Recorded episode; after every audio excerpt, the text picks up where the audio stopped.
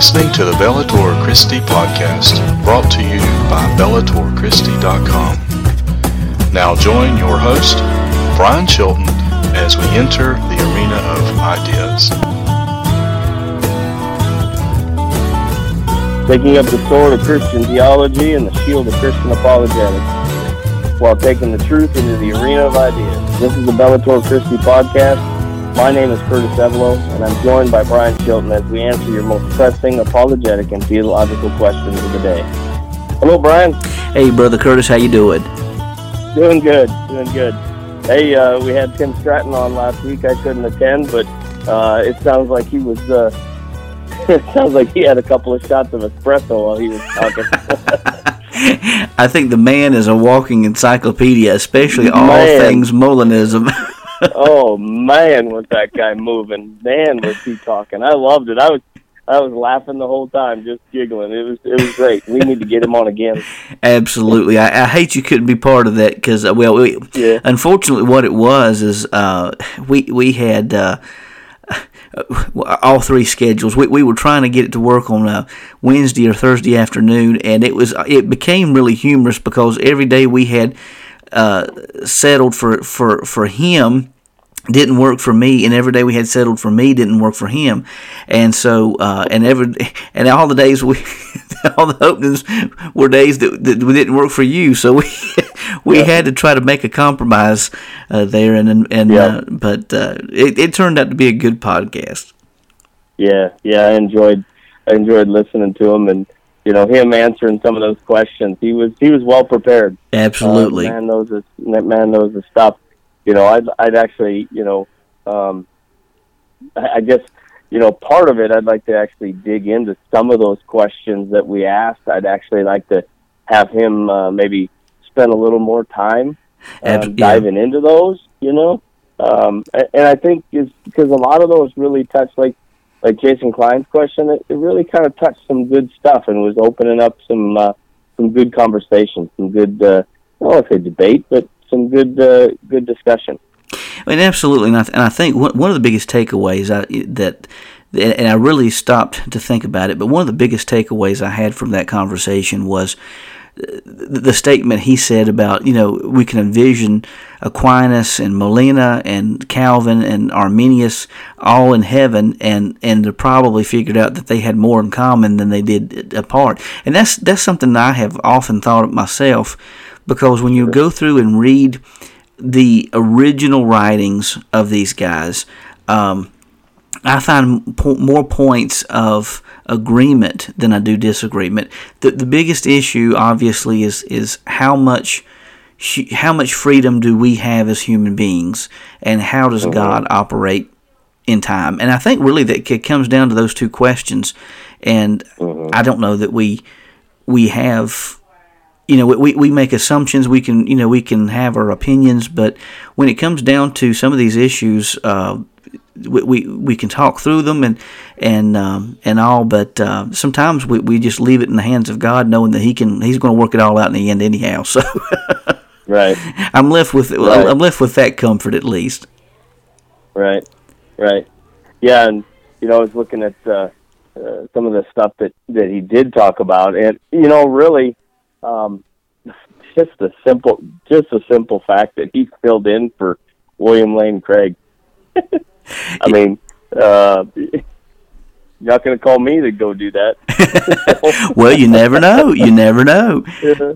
But Yeah. you know this that you know, and I even heard William. I, I think I I think I'm telling you this right, and I may be misspeaking, but it seemed like I heard somewhere where uh, Craig William Lane Craig was saying that that Tim Stratton was like a younger version of himself or something of that nature. And if and that's the case, boy, that is really a huge compliment. And I can't remember where, and I may be mistaken, so I give that caveat. But it seems like I remember hearing that somewhere. But yeah, yeah. Well, it's just great. I mean, his his energy and his excitement about it, about the topic, was very well, uh, very well received. I enjoyed it. Yeah, it's good. So uh, um, uh, last week I was kind of listening and Frank Turek on his uh, on his podcast. I don't have enough faith to be an atheist. Um, he covered uh, the Aaron Rodgers topic too, like we did, and uh, um, he kind of went into talking about how uh, life is like a football game. Um, and it was it was really it was really interesting. Um, he did a, he covered a lot of the same things that we did um, as far as you know um, you know Aaron Rodgers saying he didn't uh, doesn't doesn't believe in a uh, a binary or doesn't uh, think in a binary uh, way. Um, and and truly, Frank pointed out the same thing that that we did is um, yeah he does. If he plays the plays the game of football, he he believes in a binary binary belief system. Absolutely. Uh, so hey, uh, we got some we got a uh, book that we want to kind of dive into. Uh, it's uh, our own layman's manual on Christian apologetics. Absolutely. Um, and I want to cover something. I want to cover something that you you have in here, um, and it's the uh, RISEN acronym, the acronym that you come up with. And um, why don't we kind of give a little bit of, of how you came up with this acronym and what inspired you to kind of dig into it? But then uh, let's let's go ahead and start off once once we get once we get that discovered. Yeah, absolutely. I was actually writing a paper for Gary, one of Gary Habermas's classes, and I think it was on, I think it was a class on miracles, and um, and and we especially talked a lot about the resurrection in in the in the class on miracles, and I believe it was this class if I'm not mistaken. But I was trying to think of a way to you know, because we can easily ac- remember acronyms. At least I can. It's kind of right. like a chorus of a song, if you really think about it. That you know, uh, sometimes we don't remember necessarily the, the, the, the lyrics of the verses, but we do remember the lyrics of the choruses. So something that was easy to remember, so that you could take this with you on the streets to, to right. tell people about Christ. And so as I was thinking about this, I was I was working with some of these details and thinking about five of the most important things we had for the resurrection of Jesus. And then it, it kind of it, it, you know, it kind of fell together, you know, because mm-hmm. I had to kind of rework the uh, the terminology a little bit on the, on a few of them, but to make it fit. But uh, it, it kind of came together, and I actually used that for a paper in uh, Dr. Habermas's class, and it scored pretty good on it. So I thought, well, hey, I, I guess that would be acceptable to, to put in the book if it kind of got his seal of approval on it. yeah, that's good. That's good. Well, Risen uh, starts with R. Um, and it says uh, R equals the records of Jesus' crucifixion and resurrection. Let me kind of dive into that a little. Yes, absolutely. So, as I, as I mentioned here in the book, this is on page 97, numerous biblical and non biblical records note that Jesus lived, died by crucifixion, and was reported to have been seen alive on the third day after his crucifixion. And one of the things that stood out to me whenever I started is back in 2005. I picked up um, uh, some of Josh McDowell's materials and Lee Strobel's materials, and it really amazed me that there were, and this is one of the things that really floored me whenever I was researching uh, the information on Jesus' resurrection, because if the Jesus Seminar back in the late 90s seemed to suggest, as well as other some other liberal scholars, had suggested that there were no there weren't many records pertaining to Jesus.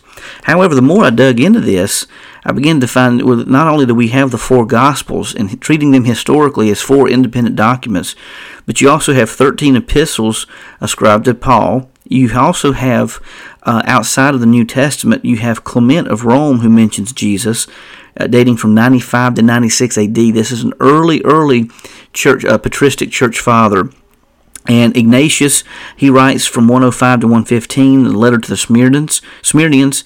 Polycarp's letter to the Philippians uh, dates from 110 to 140. Justin Martyr talks about the resurrection from 150 to 160 AD.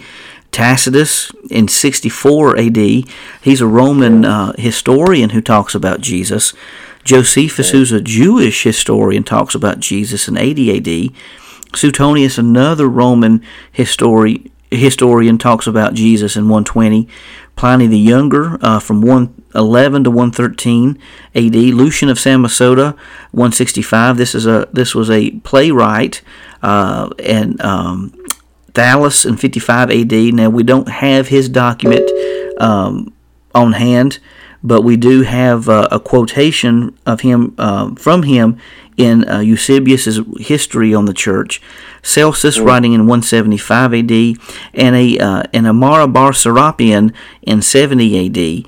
Uh, all of these texts provide evidence that uh, that Jesus lived, that he that he died, and at least this is just taking it from a liberal perspective that at least his disciples thought they saw him alive on the third day. Of course, we know they did see him alive, hmm but this Right. makes a very compelling case. Uh, to me, it, it, it's just completely mind-boggling that any any skeptic would say that Jesus of Nazareth never existed. You may not believe in him to be the Messiah, well and good, but but to say that he didn't exist, it's just absolutely ludicrous for someone to Right. make that statement. Right, right, and and how many of those actually talk about Jesus um, um, dying of crucifixion? Well, that's that's a good question. Um, you know, at least the Christian documents are going to talk about the resurrection or the crucifixion of Jesus, and talk about, of course, the atoning sacrifice that came along with that. Now, some of these Roman writers they're going to talk about, uh, they're going to make mention of Jesus. Some of them may talk about. Um, that uh, that they like Mara Bar Serapion, I think is the one, if I'm not mistaken, who talks about that they he compares them to Socrates and um, and um, I, there's a third person I can't remember the third offhand, but he basically says that uh, they killed their wise king. So there's a reference to him dying. It may not necessarily be Right. by crucifixion, but about him dying. And of course, in the Right. early church, the cross took a prominent role, which is again weird that it would because it would be like Mm-hmm. Right. someone in modern times saying take up your electric chair you know or, or Right. having that as the symbol for um, for the church and so um, all of them make reference to Jesus and that he died and um, I, they may not mention necessarily crucifixion, but they'll say something to the degree, uh, most of them will at least, will make mention to the fact that uh, that he was condemned by by the authorities. Right, right, yeah. And then we got I, which is uh, irritating details, and I'm assur- I'm assuming that this is probably the one that you probably had to tweak a little bit to try to get that to fit in because that yeah, you see a little bit more of that embarrassing details, but irritating de- details, and I I like the way you did that. Yeah, yeah, and, you're right. This th- these are irritating. I mean, these are embarrassing details, uh, but they're irritating to the skeptic, you know, because because they Uh-huh. do stand out. And really, if you think about it, you know, we talk about embarrassment, but but some of this may be a little bit irritating to the people uh, who who had to tell these stories because you have. Uh, and what this is, for people who may not know, these are details in a historical story that are embarrassing to the ones who tell it. Certain mm-hmm. details on the story that may not be very flattering. These are not things that you would make up if you're inventing a story. And so there's a lot of great historical weight placed on irritating or embarrassing details.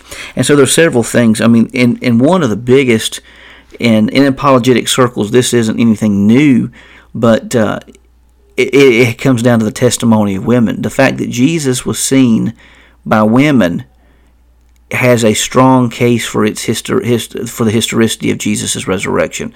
Um, In certain circles, in Jewish circles, the testimony of two women w- would have been accepted, but in Greco-Roman courts, they wouldn't have been accepted at all.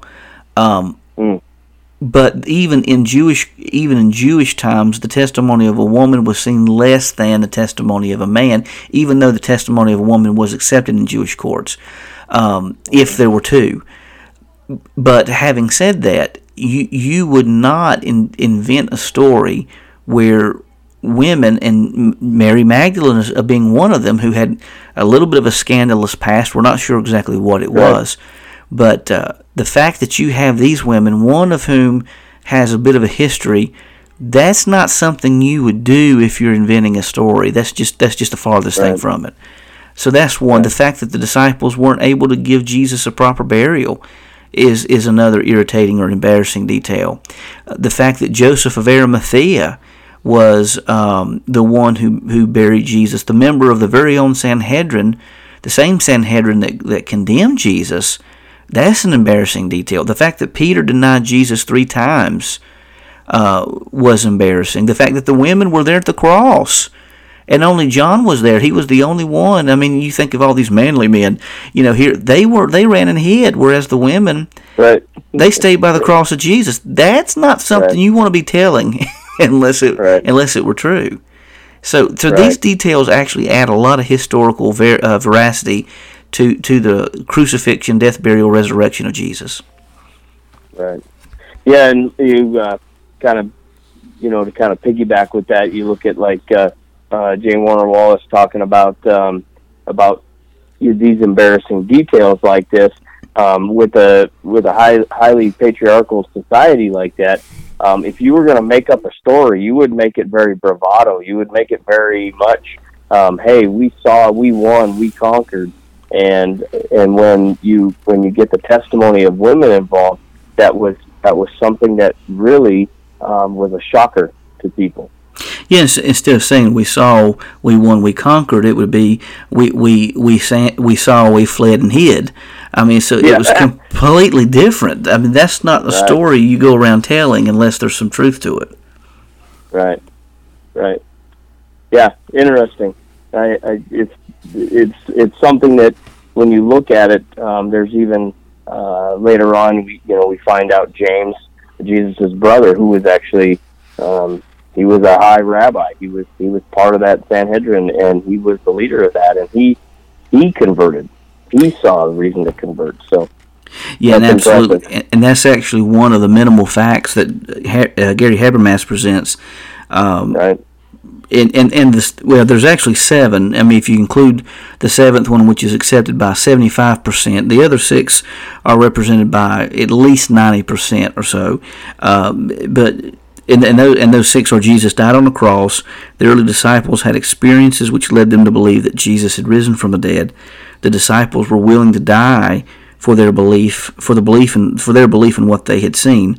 Um, the preaching of the resurrection was early in the church, which we'll get to that here in a few moments, and that Paul and James were both transformed after seeing Jesus alive. And then the seventh one that holds uh, the seventy-five percent um, of of historical support or by, by historians is the fact that the tomb was found empty. And I think we can build a strong case for the tomb being found empty. Uh, there's a lot sure, of things yeah. we could go into with, with that, but uh, uh, I think yeah. we can build a strong case for them. Yeah, and I think Habermas does a real good job um, actually um, parsing that out and actually explaining that a little bit further along the way. Just does a great job with that. Oh, absolutely, absolutely. All right, so F, uh, sightings of the risen Jesus. Yeah, so you have numerous sightings. I mean, I, I remember someone told me a story one time back in a church um, where I attended about a particular person. I won't mention who it was, won't mention what it was about, uh, just just for um, you know for for for protection of the individual. But someone mentioned something to me about a particular individual, and I, I didn't think there was much truth to it. I thought, well, they can't they can't be true. And then someone else told me some the same story, and I thought, well, you know, maybe there's a little bit of something, but you never know. Maybe there's maybe these two just didn't like them. Well, then a third person mentioned this person, then a fourth, and all the way to the seventh. The seventh person hardly said anything about anything, and for this person to say, yeah, this person done this. I really began to start believing that there was something to the story. Well, how about 500 people telling you the same story? Yeah. That's what we have with the resurrection of Jesus. Even more than that, we have um, large groups of individuals saw Jesus alive at one time. We see uh, the Matthew 28 account seems to indicate a larger group. Acts 1 seems to indicate another large group. Uh, 1 Corinthians 15 denotes at least 500 men who saw Jesus alive at one time. Now, if if he's only talking about if the creed is only referring to men, that number could go up to a thousand or fifteen hundred easily if if it's only talking about men. So, but just taking the, the, the most conservative estimate there, you, you have at least 500 people and possibly even closer to a thousand uh, by the time you include all the witnesses who've seen Jesus alive. That is a very compelling case to be made that there were numerous people roundabout who had seen Jesus over the course of Luke. Uh, Luke tells us over the course of forty days, and doing performing what he says were many infallible proofs during this time. That is astounding. That's that's just incredible yeah. if you really stop and consider yeah. that. Yeah, yeah, and we, uh, you know, you hear some people say, well, you know, they were uh, hallucinating or or they had a, a mass hallucination. And you you start kind of opening that up, and you start finding out that hallucinations don't happen in a group. You don't have all the same dream. You can have a hallucination one person, and and that person has that dream, but that doesn't happen in a large setting and large group. That's a very important point to be to be made. Hallucinations are individual things that occur. For instance, there was a lady I knew who I think I I don't remember if I, I can't remember if I wrote put this in a book or if I put this in a paper, um, and I'll start blending together. quite honestly, mm-hmm. but I remember I remember uh, at a pastorate I visited this woman who had been taking some medication uh, for pain that, that caused one of the side effects was was hallucinations. And she said that she had seen snakes on the wall, but she knew that the snakes weren't real. So even with hallucinations, if a person's in their right mind, they can tell that the hallucination isn't real. The hallucination is an individual thing that happens within a certain a single person. Mass hallucinations, as skeptics often often uh, uh, address, they don't happen in groups. They're very internal. They're they're an individual thing. Now, people can be fooled by mass illusions, like an illusionist. Uh, uh, like Copperfield and many others who perform mass illusions, that's one thing, but they're not hallucinations. Hallucinations are, are something completely different. So, um, you know, it's, it's kind of like, you know, a magician can fool individuals, but it would be very difficult for 500 people surrounding one person who could touch the person and see the person, and for the person to do certain things that were beyond um, be beyond doubt that he did them. Um, unless you just want to become nihilistic and not believe in anything, then I think you have to accept that. Mhm. Yeah, yeah, and you know, like uh, you were saying, um, mass illusions. Um, one thing I kind of wanted to, I guess, pull out of that a little bit is it would have been a mass illusion that would have continued for 40 days. Absolutely, um, yeah. So I mean that that doesn't happen. That's not. Uh, that's, if we think logically and we hold the same standards of what we would hold um, any other uh, occurrence in our own natural lives, um, we see this as being this. This had to have been real. These people were changed for the rest of their lives. They were permanently changed and pushed and drove in one direction after seeing the risen yeah, and that's a very good important. That's an important point to be made there as well. And piggybacking off that, off that, um, off that point, you, well, it's like what J. Warner Wallace has said in, in Cold Case Christianity. The only consp- it would have taken a conspiracy to to pull off a mass illusion like that. And as as he said in Cold Case Christianity, the only fail-proof conspiracy is if you if the conspiracy has two individuals and one of the people die then you only have mm-hmm. one person who knows the conspiracy. But here's the thing: if you had eleven disciples at that time, because Judas Iscariot was was out of the picture, he he committed suicide. Mm-hmm. Th- think through this logically. Okay, say say you have eleven people who pulled off an illusion. Then you have the Roman Romans and you have the Jewish authorities coming after them. They're threatening them with death. They're threatening their families with death. Um, th- they are in hot water one of them would eventually crack, and the truth would eventually have surfaced, and it would have exposed the entire movement, and people would have gone after another Messiah. They would Christianity would be dead, and right. it would not have been something to be honored. It would not be something to be cherished and promoted. It would be something to be scoffed at and just forgotten in in the halls right. of history. But that didn't happen. People were willing to die for what they knew was true. And so the, the, even the whole aspect of it being like a sleight of hand, an illusion of some sorts, it just doesn't carry. If you really if you really follow the evidence and follow the logic where it leads, it just doesn't hold. Right. you know, the other thing that that I think really people um, may not really consider or hold to the same value is where Christianity was birthed out of. It wasn't a um, just everybody around a campfire singing "Kumbaya." It was this is a violent. Uh, it was a hostile environment for Christianity to actually come up out of. Absolutely, um, it, it, was it, you. You weren't favored if you said you were following Jesus of Nazareth. And, and, absolutely, and the fact that it has survived the greatest in, in places of persecution uh, from, from the very earliest times, th- there had to be something rooted and grounded in truth. Uh, I mean, you know, if, if Christianity were nothing more than a mere philosophy, you could have developed it like something like with like Buddhism. You could have had like the eight noble truths of Christianity and developed a philosophy around that you know, but but no one was expecting a resurrection to happen in their own space and time. They thought that it was going to happen maybe at the end of time, but not mm-hmm. the way it happened. And so Christianity, the whole idea of resurrection with Jesus is a very unique concept concept and not something that anyone anticipated. Mm-hmm.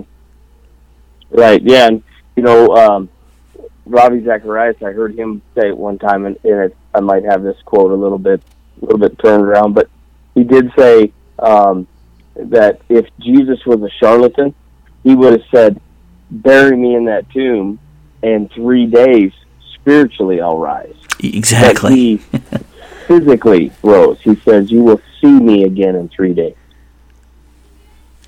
and and I think a case can be made. At least that's what I'm hoping can be done. I think a case can be made that uh, that that you can make some connections to show that this is early. Um, well, I mean, I think even if you look at the creeds and look at the teachings that you find throughout the New Testament, that this is early material that that that you're mm-hmm. that you're mm-hmm. talking about. So why would you make that up? I mean, it makes no sense. Right. I mean, it makes no sense that, I mean, you could have created a philosophy, you could have created a movement ending with his death, carried on a nice, nice philosophy, and expect him to come and raise everyone from the dead at the end of time. That could have passed, but not the way it came about. Uh, it's just completely different than what anyone would have made up. It just there's just right. no connection. I mean, in, in the Old Testament there are prophecies, but as, as you've mentioned before, they're kind of shadows in some of those aspects. So they don't they don't boldly stand out saying, "Hey, the Messiah is going to come, die, and be resurrected." It doesn't say that, you know, in in in black and white. You can read between the lines and see it there. So yeah. It's not like anyone anticipated this to happen. This is something completely new that completely baffled their imaginations, and I think that's that's why. I mean, no one was expecting it. And I think personally that's the reason why Thomas wasn't there whenever everything went mm-hmm. down initially. Yeah. Yeah, and you know, the scriptures even tell us, you know, that that even the prophets of that time looked upon what we know now as what is history. They they looked upon it as trying to figure out what was what is this saying? What is this meaning? And we look back upon it and say, "Oh yeah, right there it is." We can see that that's the prophecy of Jesus right here. Yeah, absolutely. But they longed to see that day. Yeah, absolutely. So well, we better get moving here. Oh uh, yeah, early New Testament creed. This is probably one of my favorite, uh, one of my favorite uh, of all the uh, evidences for the New Testament. And this because this is something actually fairly new to me. Is the whole concept's not new, but but it's it's fairly new. We're talking about early New Testament creeds. Now I have to I have to say that when I'm talking about early New Testament creeds, I'm not talking about the Apostles' Creed or the Nicene Creed or anything of the sort. Historians and New Testament scholars believe that in the New Testament there are numerous early creeds and formulations that predate the New Testament writings themselves. Most likely and most probably, uh, Paul picked up a lot of these creeds when he met uh, Peter and James. We, we, we hear that John wasn't there when he met with them, but he met with Peter and James in Jerusalem and spent uh, several days with them there.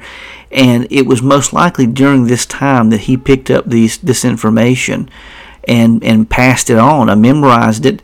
Uh, we know from some of the other writings of Paul that he says to, to individuals to bring the parchments with you, bring the books with you. So he, we know that he had access to materials. Uh, so he most likely had access to these early New Testament creedal formulations there's there's a lot of things that go into uh, these creeds. Sometimes there are rhythmic patterns to them, which shows that they were easily memorized, kind of like the Risen acronym. Uh, but they had these these these kind of like a uh, a rhythm to it, like almost like they rhymed sometimes. Um, but there there there were clues uh, that you see this. First Corinthians three through uh, First Corinthians 15, 3 through nine is such an example, one of the best examples of creedal yeah. formulation, where it has the triple kaihotes, which are which are Greek words means and then. It's like uh, Jesus was crucified, and then he, you know, uh, according to the scriptures, and so on and so forth. Sometimes they'll have Aramaic terms, like uh, Peter is called by his Aramaic name Cephas in the text. So there are Aramaisms that point to the fact that Aramaic was, was spoken by by um, Jewish individuals more. It was the common language for Jewish individuals of that time, spoken more than you know Greek and, and Hebrew even. But uh, the fact that you find these in the text indicate that they're early material. So here's a few of them. Uh, there's there's many more, but I'm just going to mention a few. Uh, the sermon summaries and acts that's early creedal material. So anytime you see a message preached by someone in the book of Acts, that is a summary of that person's message. They're hitting the high points. They don't go into all the details, but they hit the high points of the message. And so all of the sermon summaries in Acts are actually early material. And that's fascinating uh, to me. John 1 1 through 4, most likely, is an early creedal formulation. Um, sure verse 14 may be as well. Acts 17 3, uh, Romans 1 3 through 4. Uh, I'm skipping some of these. Romans 10 9, this fascinates me that this was an early confessional. Uh, the whole the whole concept that if you uh, believe in your heart that God has rose him from the dead, rose Jesus from the dead, and well, if you confess with your mouth that Jesus is Lord, and you believe in your heart that God has raised him from the dead, you you shall be saved. That was an early confession by the church. Um, 1 Corinthians 11, 26 through 20, uh, 23 to 26, the passage it talks about the Last Supper. Uh, I usually use this whenever I do communion. Uh, that's an early creedal formulation. Uh, of course, we mentioned uh, 1 Corinthians 15, 3 through 7. Um, 1 Thessalonians 1, uh, 8 through 10 is most likely a confession, I mean, a uh, early creed. And so there's a lot, lot more. And even in the New Testament Gospels, there's what's called the homologia, and um, this is a common message. So um, Oscar Cullmann writes a lot about this. And so um, the the creeds are more formalized version, but throughout all the books of the New Testament, with possibly the exception of Revelation, all of the books have either some creedal material in it or this homologia, which means the common message, which points to early material that actually predates the Gospels or, or, the New Testament documents themselves. So when you take a look at these creeds, you're taking a look you're looking at information that that dates to most likely within five years, three to five years of Jesus' wow. crucifixion and resurrection. And quite honestly, some of this material may date even earlier. It's even Bart Ehrman, who is no friend to Christianity, believes that 1 Corinthians 15, 3 through 7 dates no later than two years after the crucifixion, death, burial, and resurrection of Jesus. Um, right. And I've heard some, I think James D.G. Dunn, uh, who's not a conservative Christian, he dates this to within months. He dates this to the very same year that Jesus was crucified. Mm. And so this wow. is like ground zero information. Yeah, yeah. Yeah, and, and one thing kind of, you know, to, to kind of bring this kind of around just so we so we hear it, um, in that culture, um, it was a very audible culture. We they listened to the scriptures. They would go to synagogue. They would go to you know church, modern church now, but we called synagogue then, and they would they would hear the word and they would hear these things. And then when these guys would get up and start preaching and teaching this, they they would audibly hear it because the cost of, of scriptures in that time was was very expensive. So to have um, have books or to have even scrolls, um, they they would they would be very expensive to have around. And so by by formulating these um, creeds or these uh, rhythms, it allowed them to basically pinpoint spots in the scriptures. And another thing to remember is when uh, Paul and Peter and these guys are talking about scriptures, they're actually pointing to the Old Testament. They're not pointing to the New Testament. That hasn't even been put together yet. They're they're saying, look at the old stuff. Look at the Old Testament. Yeah, and it's because they're seeing the fulfillments uh, being made in Jesus from the Old Testament. And, and one of the ways that they did that is if, if we look at the stories of Jesus' resurrection, uh, it was interesting that Jesus took time to go through the scriptures and show them how these things must be fulfilled. And that would be that would be a teaching lesson that I would want oh, to man. be in on. Oh man. yeah, the road to Emmaus is probably my biggest. I want to see that tape played over and over again if if if there was ever an intensive that I wanted to attend, uh, ever a class I wanted to attend, that would be one. I would want to want to attend that one. Amen. Yeah, sign me up. but but a couple of things historically speaking, I, I, would I would mention here as well. I, I am convinced not everyone agrees with me on this, so this is Chiltonology for what it's worth. Uh, but I believe that they had writing tablets back in ancient times. So I think for someone like Matthew, um, it would have been no problem for him to have taken notes from uh, of Jesus. Uh, from Jesus' messages. Now, obviously, he wouldn't have been able to write down everything, you know. So there, there would be part of the rabbinic process would be writing down materials, repeating materials over and over and over again until until it was memorized. But but I have no I have no problems thinking that Matthew and maybe some others could have easily taken notes about Jesus' messages. In fact, some people believe, myself included, that Barnabas may have been one of the early 70. You remember when Jesus sent the disciples out, he had a group of 70 disciples. There, mm-hmm. there are reasons to believe that Barnabas may have been one of those 70 sent out. Being that he was a Levite meant that he would have been have pretty substantial wealth and would have had a pretty good education as well, uh, being from the Levitical tribe. So he could have been one who took notes for all we know. There may have been others. Yeah. So there could have been these writing tablets. Now, this is not the same as paper, but these writing tablets where they could have compiled these notes and uh, kept them for safekeeping, and later um, had it part of this creedal material um, and, and, here I'm just speculating, but but definitely you have evidence of of of the creedal material where they repeated this information and learned this information, and you do have evidence of parchments.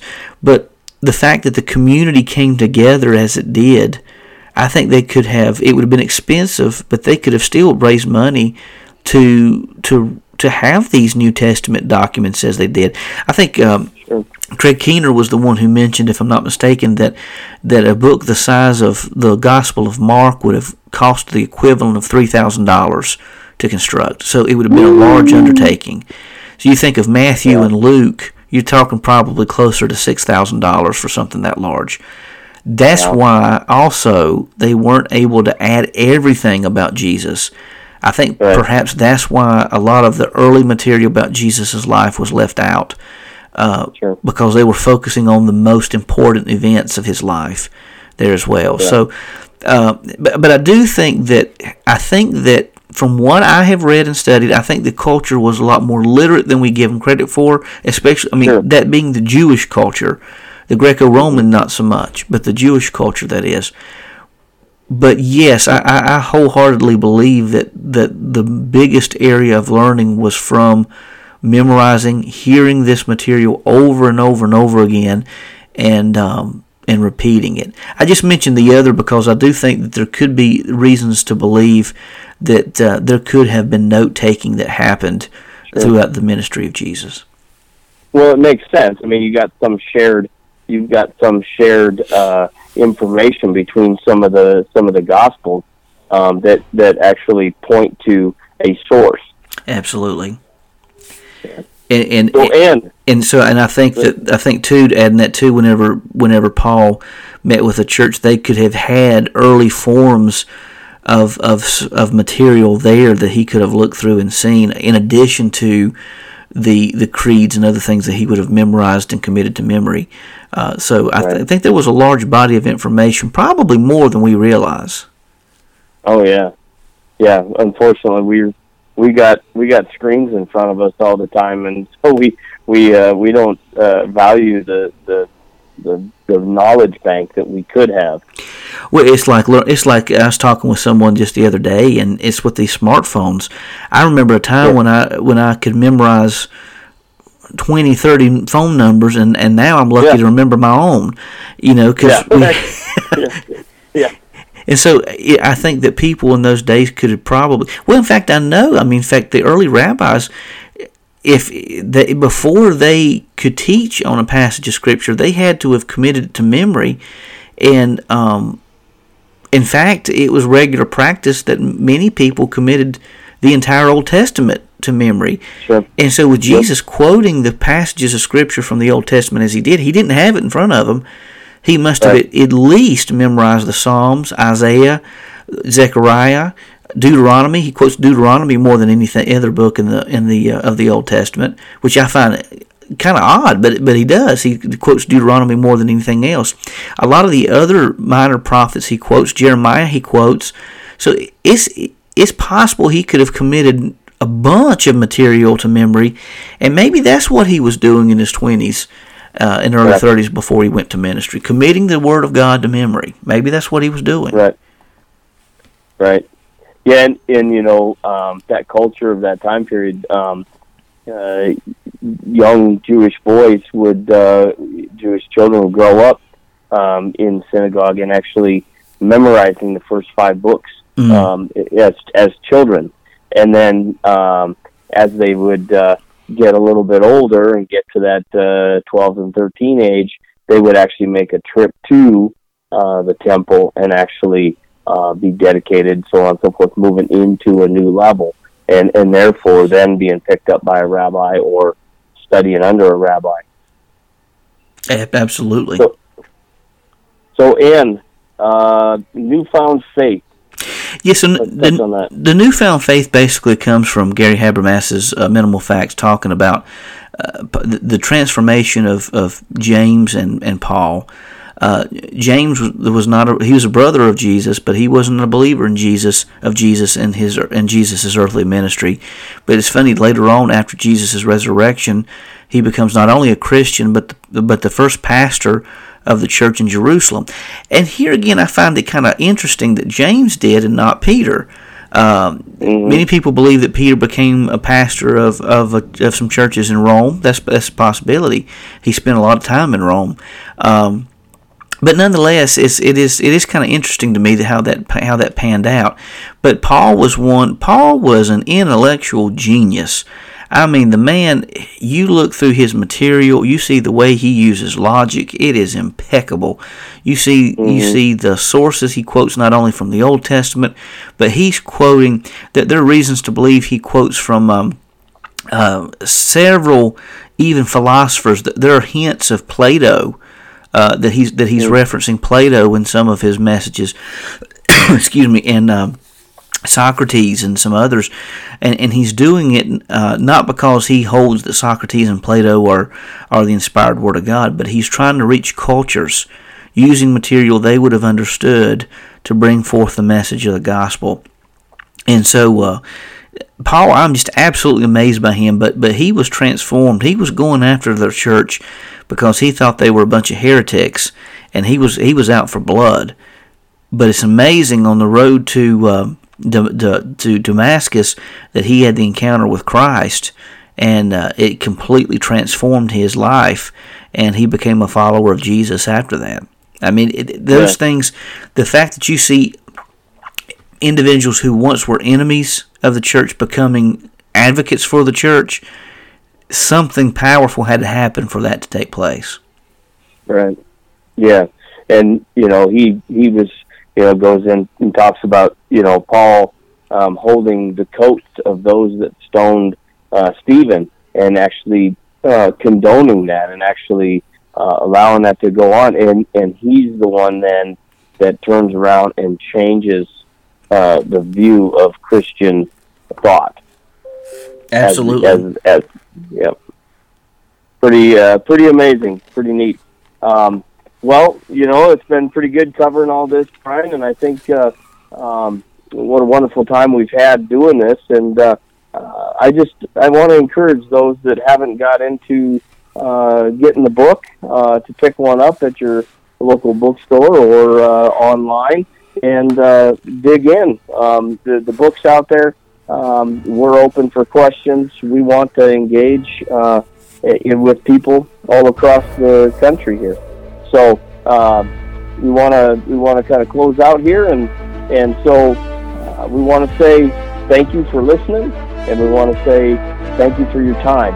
Because we at Bellator Christi want to thank you for spending that time together with us, because we value it. And our prayer is that this podcast helps stretch your mind and is a place to strengthen your faith as we strive to create an atmosphere of discussion and is a reliable information source. Join us next time on the Bellator Christi podcast.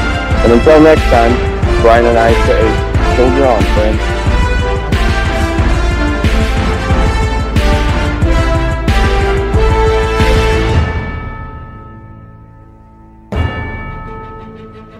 Been listening to the Bellator Christi podcast brought to you by BellatorChristi.com. The opinions of our guests represent their own and may not reflect those of Bellator Christi Ministries or its affiliates. The Bellator Christi podcast and BellatorChristi.com are protected under Creative Commons copyright, all rights reserved. The opening theme is the song Crucified, written by John and Michaela Limanis, performed by Crosby Lane and produced by Mansion Entertainment. Be sure to visit our YouTube page at www.youtube.com forward slash Bellator Christi. Also, please consider leaving a positive review on the apps where this podcast is found. We thank you for joining us today and hope to see you back the next time that we step into the arena of ideas.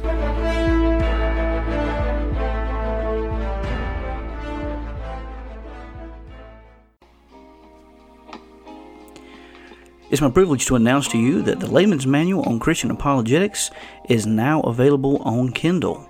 So you can get the Layman's Manual on Christian Apologetics in all formats now.